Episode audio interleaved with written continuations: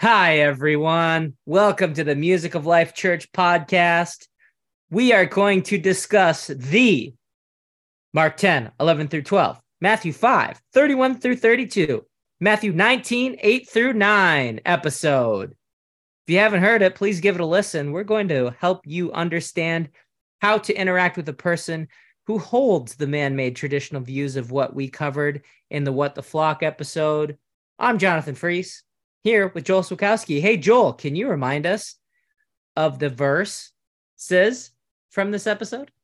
Yes, I can. Now, uh, disclaimer before I read them, I'm going to read them as I did at the beginning of the What the Flock episode. So you will be hearing these verses as they relate or as they often are portrayed in the modern and popular translations here's what we're dealing with in the church today as it relates to these verses.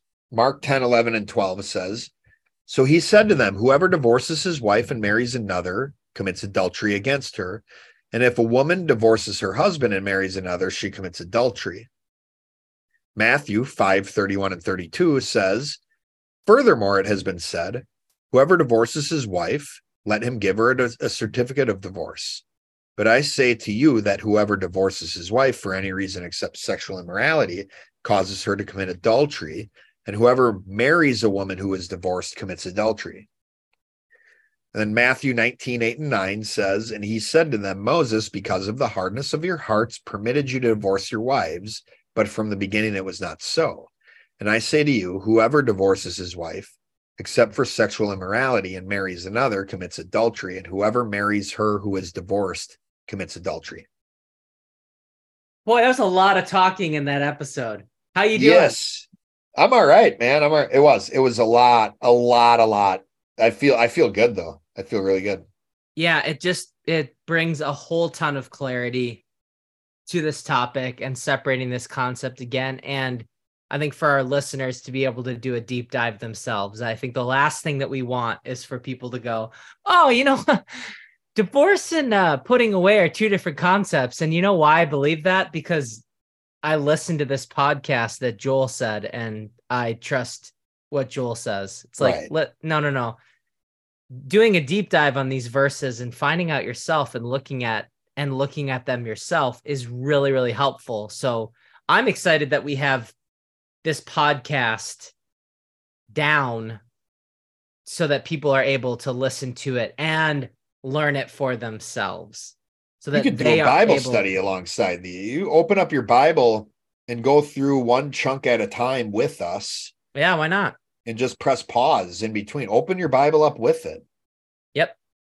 And and get it out and you know make some make some marks in it, do some circling and yeah and say, you know, this is actually putting away, this is actually divorce. Yep. It's really helpful. What are your initial thoughts on the episode? Well, I find it interesting that the King James version and the American Standard version, those Bibles have the translations of putting away and divorce fairly accurately in the verses we've covered. And the reason that's interesting is neither of these translations are owned by anyone. Interesting. The King James and the ASV are on the public domain. You can use them without worrying about any copyright infringement or trademarks or anything. Every other version of the Bible that is owned by someone or some company or some organization uses divorce in their translation of these passages, resulting in a Jesus that is not the Son of God. So coincidental? Yeah, I mean, and, and there's theories we have as to why this is, and you know, going all the way back to the Protestant Reformation of like the the church wanting to prevent people from marrying multiple spouses and sure. preventing people from getting divorced for whatever reason. I mean, is it right to misrepresent Jesus in this way? I mean, no, absolutely not. No way. But what about the pastors and teachers and preachers who use versions of the Bible with the wrong translations of these concepts of putting away and divorce? Yeah, that's an issue, but what bothers me even more is what about these pastors, teachers, and preachers who continue to use these translations and continue to teach these contradictory man made traditions after they've been shown they're wrong? Ooh. That's where it's like it's That's become whole- will it's become willful at this point. Correct. It reminds me of um you know our friend who wrote a book about modeling God, taught about grace being the divine influence upon the heart and its reflection in the life, taught that definition to some pastors back when he was still writing the book. And one of the pastors he interacted with agreed with him. And that definition, as we know, we've covered it. It's God's definition. It came came directly out of the Strong's Concordance. John didn't invent the word or the or the definition. But this pastor's response was, I believe you. That is the right definition. But I'm not going to teach it that way. I'm going to teach it the way I always have, the wrong way, because I don't want to admit I was wrong for 20 years. That is ouchieville. Yeah. So yeah, that's that's the stuff. My initial thoughts are just like this has been one of the areas where our friend John and in our community has been the most persecuted in has been over the things we have taught from the Bible as it relates to marriage, divorce, and putting away. Yep. And doesn't it make sense that that's where an attack would come from is you know salvation, people's relationship with others Yeah. in the church and marriage. Yeah. Can you give us an overview of the damage done with this episode's verse? Yeah, most simply, the strict side doesn't understand marriage and divorce, and the loose side doesn't understand God's will and justice. Excellent. So how would you handle a person who holds to the man-made belief about this verse? Well, let's look. Let's look, Jonathan. Depends on what they believe about this verse or these verses, or in this situation, this concept, right? Here are some popular options. So, number one, what we'll do is let's go ahead first into some of the things that Apostle Tater and Pastor Rich help us helped us see in the What the Flock episode. For instance, divorce is a sin. Jesus said so. Whatever God has put together, let no man separate. A lot to cover here. This is a pretty standard answer. But I could just simply ask, where does it say divorce is a sin? And now, with all this information I have from the What the Flock episode, I could maybe open the Bible with these people and show them some of the issues. I could ask them, what about Deuteronomy 24, where the law teaches how to divorce? Hmm. Or I could go the other route. Did God put every marriage together? And then how about this? This one's the this one's the hammer. I love it. If divorce is a sin, did God sin when he divorced Israel? And uh side note, check out Jeremiah 3 verse 8 for yourself to see that. Number 2, if you marry someone who is divorced, you are committing adultery. Okay. Another very, very common belief that we've heard based on this. I could say, according to who? According to Jesus? Are you saying Jesus didn't know the law? Or are you saying he intentionally taught people in a way that contradicted the law? So again, here, a lot of these verses, you know, what we can do, it's like, especially if somebody wants to make a claim, we've said this in our in our podcast for seasons now at multiple times. One of the best first moves to make when you're dealing specifically with Bible verses is to open the Bible.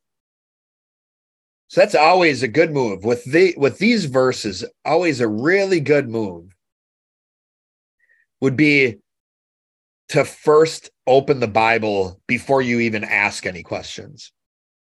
Or maybe your first question should be, Well, before we discuss this, can we open our Bibles? Example number three. Now, this one is coming from like the Pastor Rich side. Yeah, I wouldn't worry about this too much. It's an outdated law and only applied to the culture of the time. Now, here's where the questions go to well, what what is your measure for what parts of the Bible were meant to apply to our lives versus the parts we can count as outdated? Sure. So, you know, likely the answer to that is well, the areas we don't understand or that make us feel uncomfortable, we don't have to apply to our lives anymore. right. Right. Then, you know, Pastor Rich also posed this perspective of I wouldn't worry about this too much. It's like, well, what are we supposed to worry about? What should we focus on? Again, it's kind of getting to that same question of like, well, what parts of the Bible are important versus which ones aren't? Here's verse four. This is one of the perspectives we covered all the way back season one when we talked about divorce. There was this perspective I don't really worry about divorce because I never got married. Mm. Well, here it's, I mean, what's your definition of divorce? What's your definition of marriage? Maybe even discussing, you know, many people are married without knowing it when they don't understand what marriage is. But even bigger than all that, it's like if this person's a believer, they are part of the bride all of us are affected by marriage because we are part of the bride of Christ. And, you know, we're around people. I'm not married, but you are, and I'm connected to you. Sure. So it still matters. Totally. So that really is just one of these distracting techniques. I don't want to think about it. I don't want to worry about it. Mm-hmm. Then here's one we've seen a lot of damage happen through this perspective. So, number five is this idea of our ability to stay married through the tough times is a source of evangelism to the lost. Yes. Well, how does staying married in an abusive marriage work for evangelism?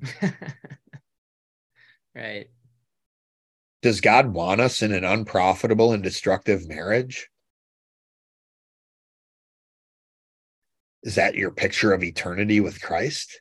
Right. Is that is that will be known will be known by our love for each other? Right. Yeah.